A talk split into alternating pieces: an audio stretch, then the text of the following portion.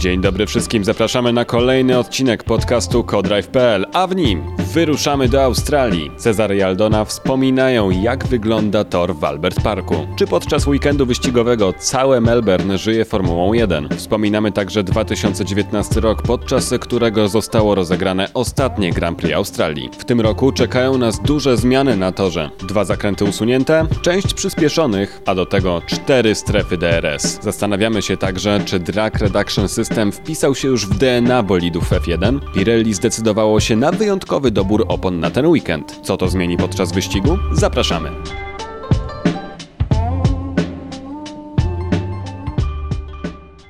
Dzień dobry wszystkim, witamy się z Wami w kolejnym odcinku podcastu Codrive.pl. Tym razem wyruszamy do Australii. Bardzo dawno tam nie byliśmy, bo ostatni wyścig w 2019 roku zawitał do Melbourne. Wtedy ten wyścig w takiej dosyć smutnej atmosferze, bo pamiętamy, że Charlie Whiting pożegnał się z tym światem w czwartek przed rozpoczęciem weekendu wyścigowego, więc nie powiedziałbym, że najlepiej możemy wspominać tamte wydarzenia, ale samo Melbourne jest niesamowitym obiektem wokół takiego oczka wodnego. Tam się jeździ, to myślę, że Cezary i Aldona najlepiej zobrazują, jak piękny jest ten obiekt, bo warto się tam przejechać, jeżeli ktoś ma takie możliwości. No, przede wszystkim pamiętamy ten weekend ostatni, kiedy się wyścig odbył, bo pamiętajmy, rok później też była tam Formuła 1, ale to był pierwszy odwołany wyścig z powodu COVID-a, e, więc też taka sytuacja no, ciężka dla całej Formuły 1 i w ogóle bardzo, bardzo dyskusyjna. Dziś możemy się zastanawiać nad tym, czy to miało sens w ogóle, żeby ten jeden wyścig odwoływać. Moim zdaniem nie, ale to, to, to jest temat na dyskusję. 2019 rok, no to no to pamiętamy tak szok ten, kiedy, kiedy się okazało, że nagle, że Charlie Whiting został znaleziony martwy w swoim pokoju hotelowym, bo tak to wyglądało po podróży do Australii i to był, zdaje się, że Zakrzepica, prawda, to był ten zator to, to, to był ten problem medyczny, który, który sprawił, że, że odszedł no, człowiek, orkiestra Formuły 1, absolutnie wyśmienity dyrektor wyścigów, choć też nie bez wad. Natomiast e, samo Melbourne jest miejscem magicznym. Cezary, jeśli mogę Ci wejść, e, oczywiście hmm? teraz pamiętamy o Charlie Whitingu, ale pamiętajmy z jakimi tam emocjami jechaliśmy. To Robert Kubica wracał hmm. do Formuły 1. My teraz wiemy, jak to, się, jak to się skończyło. Wtedy, owszem, po tym, co się działo na testach, mieliśmy prawo przypuszczać, że że będzie źle, ale to była niezwykle emocjonalna chwila dla nas osobiście, e, dla, dla wszystkich ludzi z Polski, myślę, wszystkich kibiców e, sportów motorowych. Ja pamiętam ten, e, ten moment dla mnie szczególnie, szczególnie emocjonalny przed paradą kierowców, kiedy, kiedy Robert tam się pojawił na gridzie i ja tak biegłam do niego, biegłam, biegłam, no bo no, wiecie, kwalifikacje poszły jak poszły.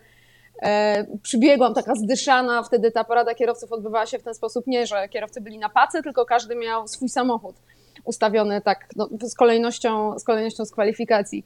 Robert tak patrzy na mnie taką zdyszaną, mówi, no dużo, długo miałaś, daleko miałaś do mnie. E, no i potem no, trochę się pośmialiśmy, potem przybili piątkę z Cezarem i Robert e, pojechał tym samochodzikiem na tę paradę kierowców e, i były to naprawdę bardzo wyjątkowe chwile i ja przyznam szczerze, że teraz, gdy po raz pierwszy od tamtego czasu Formuła 1 będzie się ścigać w Australii, to generalnie dużo o tym myślę, dużo myślę o tym, o tym powrocie Roberta Kubicy, czy było warto, czy nie było warto. E, I też zostaje mi bardzo mocno w pamięci w tych wszystkich rozważaniach w sumie. One się kończą z kolei takim kadrem z naszej rozmowy wspólnej we trójkę z Robertem z Abu Zabi z poprzedniego sezonu, gdy Robert mówi, no tak, zdaję sobie sprawę, że to może być trudny sezon, wiem, gdzie jest Williams, ale e, myślę też o tym, co bym pomyślał za 10 lat, gdyby e, sytuacja była taka, że te 10 lat temu ktoś dał mi szansę, żebym wrócił do Formuły 1, a ja powiedziałem nie. I to jest dla mnie taki, taki, taki, e, takie w sumie najlepsze podsumowanie tej historii, która skończyła się smutno oczywiście mimo tego jednego punktu, ale zaczęła się właśnie tam w Australii w no, bardzo dużych e, emocjach i myślę takich, które zapamiętamy na, na zawsze. No, wracając do samego Melbourne, no to ja strasznie lubię to miasto i tak naprawdę zawsze się zastanawiałem, czy może mam jakieś na tle Australii e, że, że, że, może nie wiem, idealizuję, bo to jest daleko, bo to jest bardzo ciekawe miejsce, e, ale potem sobie zdałem sprawę, jak e, zacząłem jeździć na rajd, na rajd Australii. Tam się leciało, najpierw się leciało do Sydney e, i stamtąd trzeba było jechać samochodem na północ. I, i że, że tak, no Sydney jest bardzo ciekawym miastem, bardzo interesującym, ale jednak też absolutnie w żadnym stopniu nie jest tak ciekawym miejscem tak klimatycznym jak Melbourne właśnie.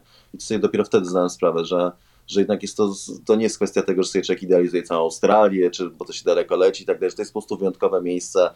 E, o, o te, te, wszystkie uliczki takie, te ciaśniejsze, tam gdzie śniadaniownie, tak, gdzie można pójść na bardzo ciekawe, bardzo pyszne śniadanie. E, parki w, w Melbourne, nie tylko Albert Park, ten, ten tramwaje w Melbourne, takie stare, robią drń przed odjazdem. No, po prostu super fajny ten targ w, Melbourne, też bazar. Rzeka, e, rzeka, nad którą Cezary nagrywał F1 vlogi, siedząc na schodach w kurce, kapturze, bo wieczorem tam już dość mocno gwizdało. Ludzie gdzieś dookoła, jakieś pary, e, puby, bary, a Czarek na tak. środku, kamerka i gada do was, gada. Restauracje i ten, i smok, który zieje, zieje ogniem. No i super miejsce, też bardzo ciekawej pogodzie, bardzo, bardzo ładne więc, więc no, ja strasznie lubię, tylko pomimo tego, że podróż jest bardzo długa e, i męcząca, szczególnie ten jetlag jest tam męczący, ten, ten pościsk czasowy, to jednak jest miejsce, do, do, do, którego zawsze się wraca z jakąś taką przyjemnością, szczególnie jeśli można dłużej zostać. Natomiast sam tor oczywiście też wyjątkowy, bo mimo tego, że mm, dotąd nie było na nim za dużo akcji ze względu na konfigurację, a to ma się zmienić w tym roku, o tym pewnie jeszcze pomówimy, no to jednak jakoś z taką atmosferą, e, no, no już sam ten park jest po prostu prze, przeładny, przefajny. Nie, nie jest to jakiś park jak Monza, że mamy e, tysiącletnie drzewa naokoło i dużo cienia, tylko właśnie jest taki nasłoneczniony, są alejki do biegania, jest to oczko wodne. Kaczki e... są na przykład. Kaczki są, tak. Kaczki Widziałam. Mają. I, I wróble też, nie, nie, gołębia też chyba widziałem jednego. Więc... E E, no taki atmosfera pod oku jest super fajna. Nie, nie, wiem, no w tym roku ja nie jadę i zdaje się, że Eleven też nie jedzie. E, ale e, no, to jest pierwszy wyścig sezonu i o tym rozmawialiśmy przed Bahrainem jeszcze w, w, poprzednim podcaście, że inaczej jednak się odbiera początek sezonu w Bahrajnie, a inaczej w Melbourne, więc przypuszczam, że też wszyscy będą ostatecznie bardzo zadowoleni, że w końcu udało się wrócić do tej Australii, zakładając, że wszyscy zostaną do niej wpuszczeni, bo, bo też nie wiadomo, co się tam wydarzy. A czuć tam na miejscu podczas weekendu wyścigowego coś takiego, że całe miasto żyje Formułą 1? No bo to jest jednak niemalże w samym centrum miasta. Tak patrzyłem na, na mapy i w zasadzie Albert Park, no to tak w takim centralnym punkcie w zasadzie tego całego miasta. Jest coś takiego, że życie po prostu się kręci wokół F1 w ten, w ten, w ten dany weekend?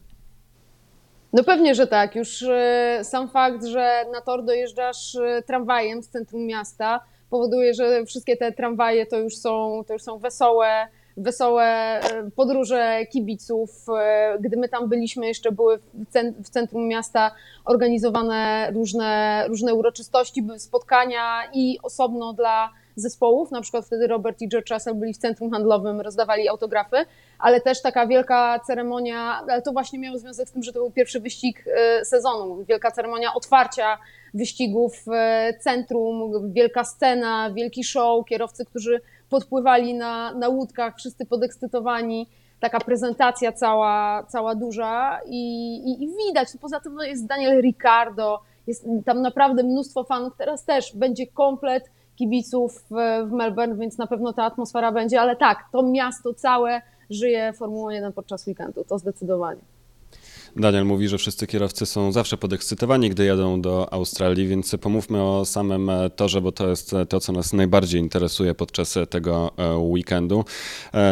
14 zakrętów, ponad 5 km nitka toru, 4 strefy DRS, 58 okrążeń będą jechali kierowcy podczas tego weekendu. Zanim powiemy o strefach DRS, bo tutaj to na pewno także będzie ciekawy wątek, to pomówmy trochę o zmianach, bo dużo na tym torze się zmieni względem ubiegłych lat. Przede wszystkim są przesunięte apexy w zakrętach pierwszym, trzecim, szóstym i trzynastym, tak aby ten tor był trochę szybszy. I tutaj już moje pierwsze pytanie, czy to jest taki ukłon w kierunku tej nowej formuły technicznej, żeby po prostu jakoś to ściganie było bardziej efektowne, bo za bardzo tej zmiany nie jestem w stanie sobie wytłumaczyć. Dlaczego te apexy zostały w ten, a nie inny sposób przesunięte i żeby było szybciej? No chodziło o to przede wszystkim, że Australia ze względu na konfigurację uniemożliwiała e, za bardzo takie ściganie i wyścigi o Grand Prix Australii, co to zrobić nie były jakieś szczególnie ekscytujące, być może przypominały w pewnym sensie Grand Prix Monaco i Grand Prix Hiszpanii, więc to, to cała ta przeróbka została zarządzana e, jeszcze przed de facto nową formułą jako taką, e, techniczną. I to się z tego brało. Natomiast teraz Formuła 1 idzie tam w zupełnie innej sytuacji i to jest sytuacja taka, że szczerze mówiąc teraz się teraz bardziej zastanawiam, jakie czynniki decydują o tym, że jest tyle walki, bo wcale nie jestem przekonany, że to tylko chodzi o to, że jest inna konfiguracja aerodynamiczna. Wręcz wydaje mi się, że to ma odgrywa naj, najmniejszą rolę. No w każdym razie teraz Formuła 1 jedzie w takim momencie, kiedy, kiedy, kiedy tak czy inaczej tego wyprzedzania jest o wiele więcej, kiedy kierowcy są w stanie jechać długo jeden za drugim i się tasować na pozycjach i cały czas opony, opony cały czas działają, co będzie kluczowe w, te, jakby w, w tym w tym przypadku. No i też jedzie, i to jest wydaje mi się taki czynnik, który jest w ogóle e, być może, który nam trochę umknął, kiedy patrzyliśmy, kiedy zaanalizowaliśmy. Cztery strefy DRS będą w Australii. Ale dwa punkty detekcji tylko. No, co mi się wydaje, że tym bardziej jest. E... A, czyli chodzi o to, żeby jak już ktoś był przy pierwszym sektorze, żeby w drugim sektorze też miał jakąś przewagę z tego. Okej, okay, to dobrze, że w takim razie, bo ja tego nie patrzyłem. A kurczę, to, to zmienia no? postać rzeczy trochę. Natomiast cały czas e, wracając, e, jest jednak coś takiego, że no i wychodzimy trochę z tematu, ale wydaje mi się, że zacząłem się zastanawiać nad tym, po pierwsze, na ile te strefy DRS jednak nie modelują nam tej walki. One są bardzo ważne, ile ich jest, jak są długie, właśnie gdzie są strefy detekcji. To jest naprawdę, to bardzo mocno wpływa na to, jak, jak przebiega rywalizacja. E, I druga rzecz, opony. To jest w ogóle klucz, że działanie opon. Zacząłem się zastanawiać, czy gdyby nie zmieniono samych opon na takie, na których można się ścigać, i jakby nie zwiększono stref DRS, tak jak teraz to ma miejsce, to czy nie, nie, nie mielibyśmy dość podobnego ścigania ze starą, e, ze, ze starą koncepcją e, aerodynamiczną, ale to powiedzmy trochę wyszedłem z tematu. Tak czy inaczej, oczywiście tor, tak zmniejszona liczba zakrętów, chyba do 14 z 16 i, i generalnie głównym celem jest sprawienie, żeby w końcu Australia stała się torem, na którym można walczyć. No tak, no jak już wspomniałeś o tych miejscach, w którym te szczyty zakrętów zostały przeniesione, ale też duża zmiana, jeśli chodzi o konfigurację, to likwidacja szykany, zakręty 90 i to powoduje, że mamy bardzo długi dojazd i bardzo długie dohamowanie do tego, co teraz będzie. E, poczekajcie, muszę. Liczę, liczę, liczę, liczę, liczę. E, no, to, co wcześniej było 11 do dziewiątki.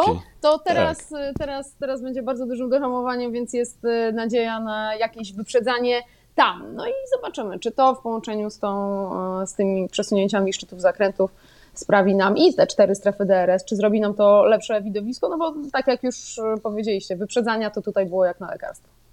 No właśnie między innymi zamiast e, tam, gdzie była szykana, to tam będzie jedna ze stref DRS i za, zaraz za następną szykaną będzie kolejna, więc tutaj dużo, dużo będzie potencjału do tego, żeby żeby coś się zadziało, ale też jest jedna duża zmiana w starym zakręcie 13, czyli że w obecnym 11, wobec, w obecnej 11 e, ten szczyt jest przeniesiony tak, żeby było mocniejsze dohamowanie po tej strefie e, DRS.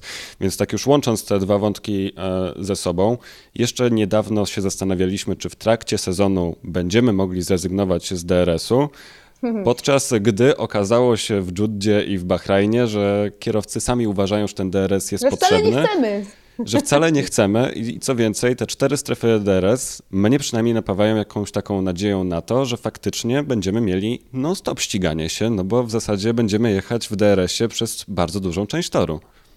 No i to jest właśnie ten, ten kierunek, w którym e, no jednak zmierza Formuła 1. E, trwa ta dyskusja, czy DRS to, to powinien być, czy nie powinien być. Ja szczerze mówiąc rozumiem jakby punkt wyjścia, skąd to rozczarowanie, ale najważniejszy jest jednak spektakl i możliwość wyprzedzania i moim zdaniem te strefy DRS są po prostu bardzo potrzebne.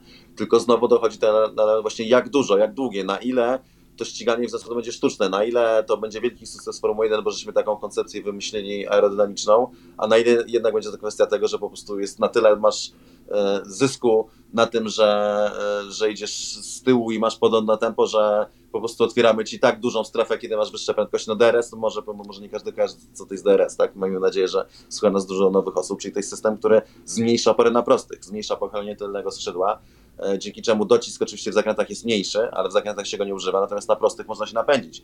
Używa go tylko i wyłącznie ten kierowca, który idzie z tyłu, zbliża się na sekundę lub mniej do rywala, wówczas może otworzyć to tylne skrzydło i nagle zyskuje e, topowej prędkości. Ten efekt jest ponoć w tym roku jeszcze większy, 23 km na godzinę więcej lub, albo i więcej jeszcze prędkości dzięki temu, e, dzięki temu systemowi, no to w tym momencie, to szczerze mówiąc, mogliby też jeździć, w, nie wiem, na drewnianych oponach czy cokolwiek. Jakby, jak, gdy strefy DRS będą wystarczająco długie, to i tak zawsze będziesz miał z tego jakiś rodzaj spektaklu. Tak więc no, no to, jest, to, to jest bardzo ciekawe pytanie, na tym się zaczynamy zastanawiać, na ile ostatecznie, który czynnik, to pewnie wszystkie trzy grają rolę, ale tak naprawdę, który czynnik jest decydujący, który czynnik tak naprawdę sprawia, że to ściganie w tym roku jest de facto zupełnie inne niż przez dekady, kiedy ja obserwowałem Formułę 1, a przyznam, że tak jak od 92 roku obserwuję Formułę 1, nigdy nie widziałem, żeby był taki rodzaj ścigania. To jest ściganie jak w stock car racing, jak w samochodach turystycznych, a nie jak w, w wyścigach bolidów.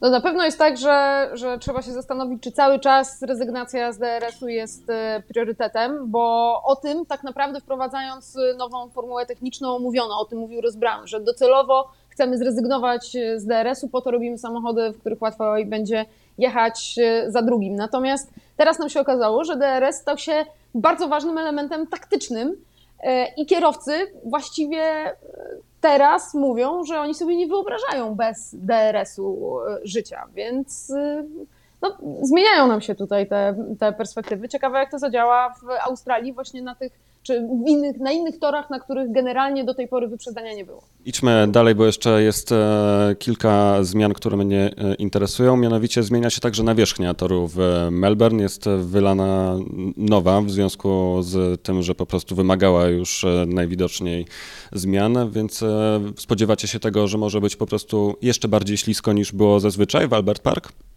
To czas pokaże. Tak naprawdę tego nie jesteśmy w stanie zgadnąć. Pamiętajmy, że jest ta technika, tak, water bushing, czyli czyli technika, która ułatwia e, doprowadzenie asfaltu świeżego do takiego stanu użyteczności. De facto w Arabii Saudyjskiej sprawdziło się to bardzo dobrze, a wcześniej też zdaje się e, chyba w Bahrajnie wcześniej zmieniali nawierzchnię i tak robili, więc jeżeli to zostanie dobrze rozegrane, to przypuszczam, że no jeżeli może się okazać, okazać bardziej ściska, to bardziej dlatego, że że jest to inny typ asfaltu. No ale to znowu, to tak naprawdę dopiero będą wiedzieli inżynierowie zespołów, kierowcy, tak, inżynierowie Pirelli dopiero kiedy pojeżdżą po tym torze. My nie jesteśmy w stanie tego za bardzo zgadnąć.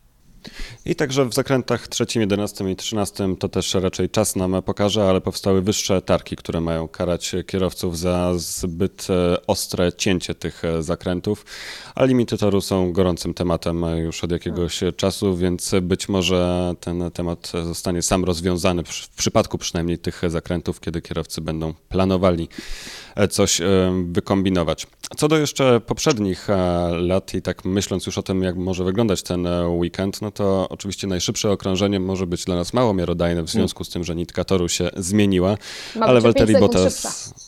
No to zobaczymy, jak to się wyrówna, bo może się w sumie okazać, że bolidy będą tak samo szybkie i będą podobne te czasy. Ale 25 580 Valtteri Bottas 2019 rok to e, Mercedes oczywiście wtedy wykręcił najszybsze okrążenie w erze hybrydowej, tutaj doprecyzuję. E, Lewis Hamilton zwyciężał tylko raz na tym torze w erze hybrydowej, ale zdobywał pole position e, aż sześć razy. Oczywiście Mercedes raczej nie zapowiada się, żeby był jakiś kosmicznie szybki podczas tego weekendu, chociaż Helmut Marko uważa, że gdy tylko upora się z proposingiem ekipa Mercedesa, to będzie znowu na topie. E, niestety chyba musimy znowu zacząć się zastanawiać nad tym, znaczy niestety, czy Ferrari, czy Red Bull w takim razie w ten weekend będą lepiej się sprawowały, czy akurat specyfika torów Melbourne może tutaj wyłonić nam jakiś inny zespół, który będzie się dobrze sprawował. No z Melbourne to będzie, znaczy jest nowy, więc ciężko to zgadnąć znowu, ale to będzie coś pomiędzy Bahrajnem a Arabią Saudyjską i e, ponieważ raczej nikt w odstępie między Arabią Saudyjską a Australią, kiedy jest cargo, nie miał za dużo czasu, żeby wprowadzać jakieś drastyczne zmiany w konstrukcji bolidów, to się wydarzy dopiero przed Grand Prix Włoch, to poza Mercedesem, który usilnie szuka jakiegoś rozwiązania swoich problemów z dobijaniem, to jest główny ich problem, który można rozwiązać wiele innych, nie widać potencjału na jakieś inne dramatyczne zmiany. Więc wydaje mi się, że no, oczywista jest rywalizacja Ferrari z Red Bullem. I pytanie będzie, czy Mercedes trochę tam nie podskoczy. No i właśnie McLaren na przykład to jest ten zespół, który podskoczył w porównaniu z Bahrainem, dlatego że zmieniła się konfiguracja rodzaj toru. Ale przypuszczam, że z grubsza układ sił będzie, będzie dość e, podobny. Z tym jednym e, dodatkiem, że, że no, stawka jest blisko więc jeżeli na przykład Aston Martin nagle znajdzie e, jakieś rozwiązanie, bo oni mają też problem z dobijaniem, że tutaj zastosują, nie wiem, inne amortyzatory i nagle się okaże, że nie jest tak duży, może podskoczyć jakiś taki zespół, który jest uwięziony z tyłu stawki. Williams Pace ma też potencjał, bo Williams, tak jak z tego co mówi Aleksander Albon, generalnie auto jak trafią z ustawieniami, to jest całkiem dobrze wyważone i całkiem dobrze jeździ. Problem polega na tym, żeby trafić, więc a nóż e, Australia to będzie tor, w którym trafią i będą walczyć o punkty. Stawka jest bardzo blisko, więc tu jeszcze raz, tutaj jakby w, szczególnie w tej drugiej połowie stawki, czyli za Mercedesem w dół, tutaj jest potencjał na to, żeby się jakoś trochę bardziej tasowało. Natomiast przypuszczam, że czołówka to będzie Ferrari i Red Bull cały czas bardzo blisko, no i Mercedes może trochę bliżej, ale, ale przypuszczam, że, że, jednak, że jednak z tyłu. O, Mercedes miał plan, żeby, żeby, żeby poprawić podłogę na to, na to Grand Prix, ale wygląda na to, że tam są jakieś e, problemy jednak z tym. No i tak naprawdę to jest jedno z głównych pytań, na ile będą w stanie zmniejszyć tę stratę, czy już będą w stanie zmniejszyć tę stratę. No, nikt nie ma wątpliwości, że gdzieś tam pod spodem w tym samochodzie kryje się prędkość. Tylko dopóki nie rozwiążą, tak jak Cezary powiedział, tego problemu z dobijaniem, no to możemy sobie tylko tylko zgadywać. Więc y, tak, ja też uważam, że to będzie trzeci rozdział walki Ferrari kontra Red Bull, Charles Leclerc kontra Max Verstappen. Chociaż no, może, może jakaś dobra forma zawodników numer dwa nas tutaj zaskoczy. Ale za to chyba mniej entuzjastycznie do tego weekendu może podchodzić Alpin, które zgłaszało swoje problemy z silnikami u Fernando Alonso. Zresztą widzieliśmy w Judzie dużo problemów technicznych u wielu zespołów, więc e, też mówiliśmy już o tym wielokrotnie, ale czy to jest kolejny taki moment, w którym może się okazać, że te zmiany wszystkie techniczne będą nam owocowały tym, że nie wszyscy kierowcy dojadą e, na metę po prostu?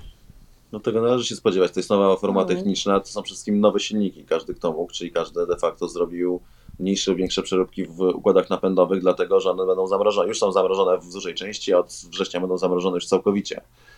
Więc y, tu Alpin idzie, zdaje się, tym torem, o którym też tak naprawdę, no to też żeśmy zapowiadali, że bardziej się opłaca zrobić silnik, który będzie mocny, ale będzie zawodny, niż silnik, który będzie niezawodny, ale będzie słabszy bo ten pierwszy można poprawić, tego drugiego teoretycznie nie. W praktyce oczywiście będzie można, szczególnie jak się będzie Mercedesem. Jestem przekonany, że Mercedes znajdzie drogę albo zostanie mu podana droga na to, żeby podnieść moc silników na tym etapie. Natomiast Alpine no, to jest dość interesujące, dlatego że najpierw były jakby takie obawy, czy te silniki będą mocne i po pierwszych testach w no Barcelonie jednak widać było, że Alonso jest niezadowolony i słychać było głosy, że tutaj że, że zostawia wiele do życzenia i że, i że, że po prostu są za, za słabe.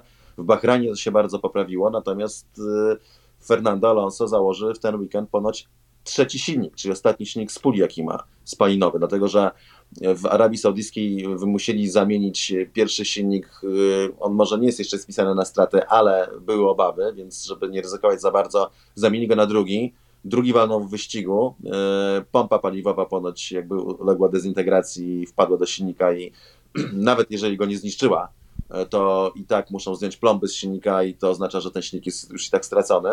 E, więc wchodzi do puli trzeci silnik, a to oznacza, że no, bez cienia wątpliwości Fernando Alonso na jakimś etapie sezonu przyjmie karę za wymianę silnika. Natomiast jeszcze raz, mhm. w krótszej perspektywie i takiej walki oczywiście o pozycję w tym, w tym sezonie to jest bardzo kosztowne, bo nigdy nie wiadomo jak się podciągną inne ekipy. Alpin tam widzi gdzieś, że gdzieś tam za rogiem no, może próbować od czasu do czasu się pościgać z Mercedesem, tak, i to i to im po prostu ucieka. Natomiast z, jakby z punktu widzenia strategii długoterminowej, ostatecznie bardziej mi się opłaci nawet stracić część tego sezonu i część dobrych pozycji e, z powodu problemu z silnikiem, tylko po to, żeby przy, po, utrzymać to osiągi silnika i naprawić problemy techniczne, żeby w kolejnych sezonach mieć silnik, który będzie już do końca tej ery technicznej silnikowej konkurencyjny w porównaniu z innymi e, układami napędowymi.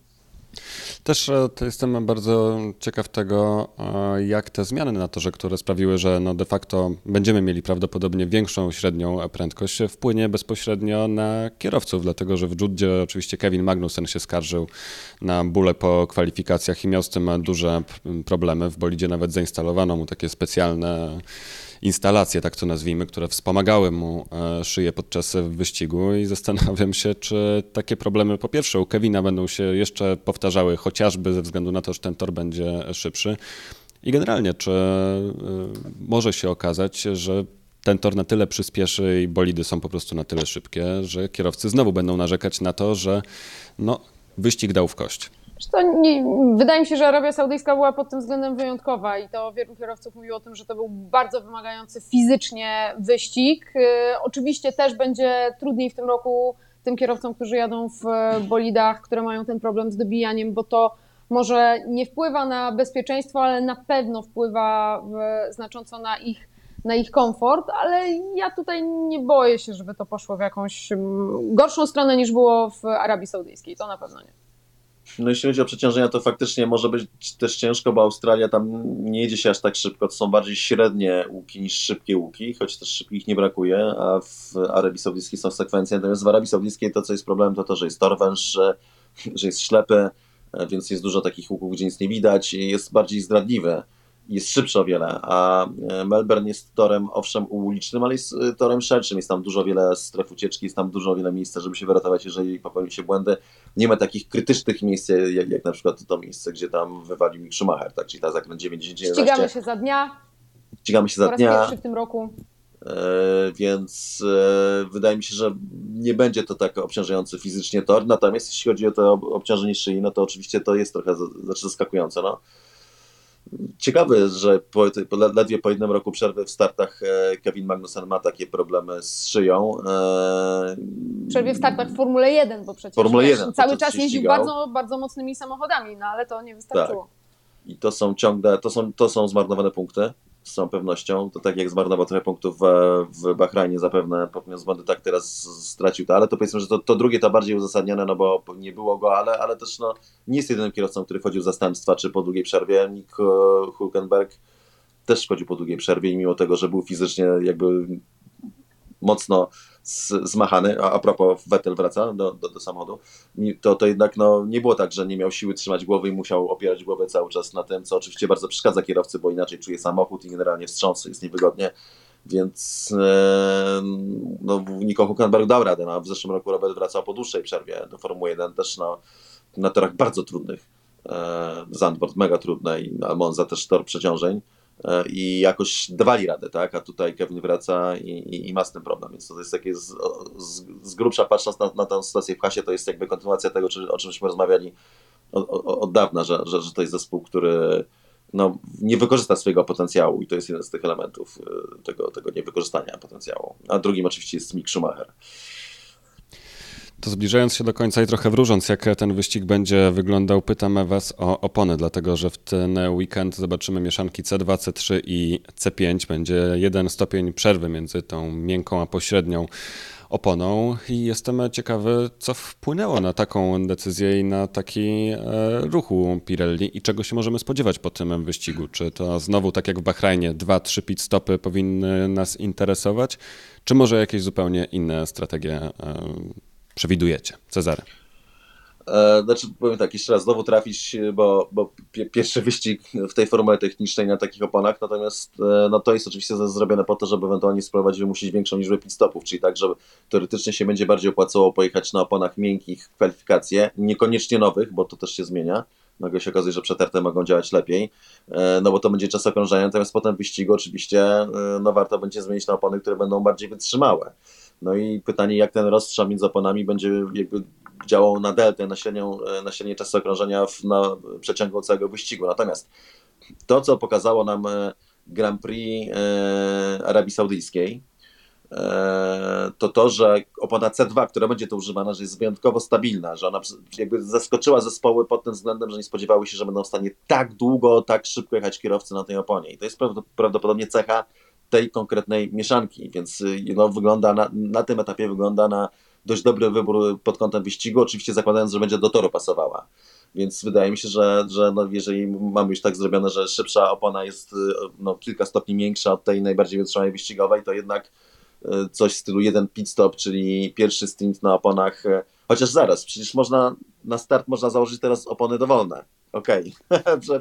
Znowu, zmiany, zmiany, zmiany. Zmiany, Ząg. Tak, tak, tak. Więc ostatecznie to niewiele może dać, bo po prostu co, kwalifikacje się pojedzie na softach, niekoniecznie, e, niekoniecznie na nowych, tylko właśnie na używkach, a potem na wyścig, no to można wrzucić mediuma i twardą oponę i jedziemy sobie na jeden pit stop. No, przypuszczam, że to jest jakiś tam e, bardziej, e, bardziej możliwy scenariusz.